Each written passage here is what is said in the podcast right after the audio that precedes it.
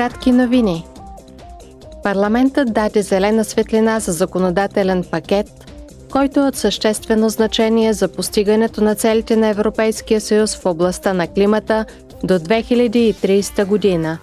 На пленарното заседание вчера евродепутатите приеха нови закони, включително реформа на системата за търговия с емисии, механизъм за корекция на емисиите на границите и нов социален фонд за климата. Механизмът за корекция на въглеродните емисии на границите е инструмент за определене на справедлива цена на въглеродните емисии, отделени при производството на стоки, които влизат в Европейския съюз, както и за насърчаване на по-чисто промишлено производство – държави извън Съюза. Отговорът на Европейския съюз на нарастващите глобални предизвикателства, проистичащи от действията на Китай, беше в центъра на дебата в пленарната зала с председателя на комисията Фон дер Лайен и върховния представител на Европейския съюз по въпросите на външните работи Жозеп Борел.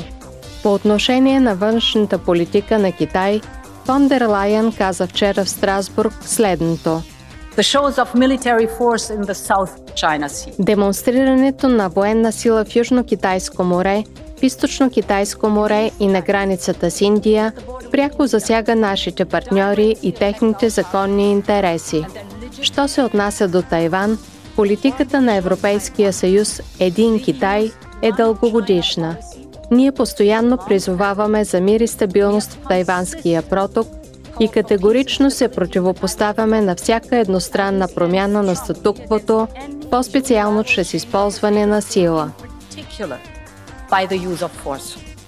Борел призова страните от Европейския съюз да изградят обща европейска стратегия по отношение на Китай. Трябва да продължим да разговаряме с Китай заради колосалното му влияние в света и защото диалогът е в основата на международната политика, поне докато не се случи неизбежното, както направи Русия с Украина. Но за да се проведе този диалог с Китай ясно и ефективно, трябва да съгласуваме позициите си и да ги изразим не на един глас, защото имаме множество гласове, а като добре настроен хор. Pero sí como un coro bien afinado. 20 дни след като журналистът от Wall Street Journal Еван Грешкович беше задържан в Русия, председателят Мецола повтори призива на парламента за неговото освобождаване. При откриването на пленарното заседание тя призова и за незабавното и безусловно освобождаване на задържания опозиционен политик и носител на наградата Сахаров Алексей Навални, чието здравословно състояние продължава да буди дълбока загриженост.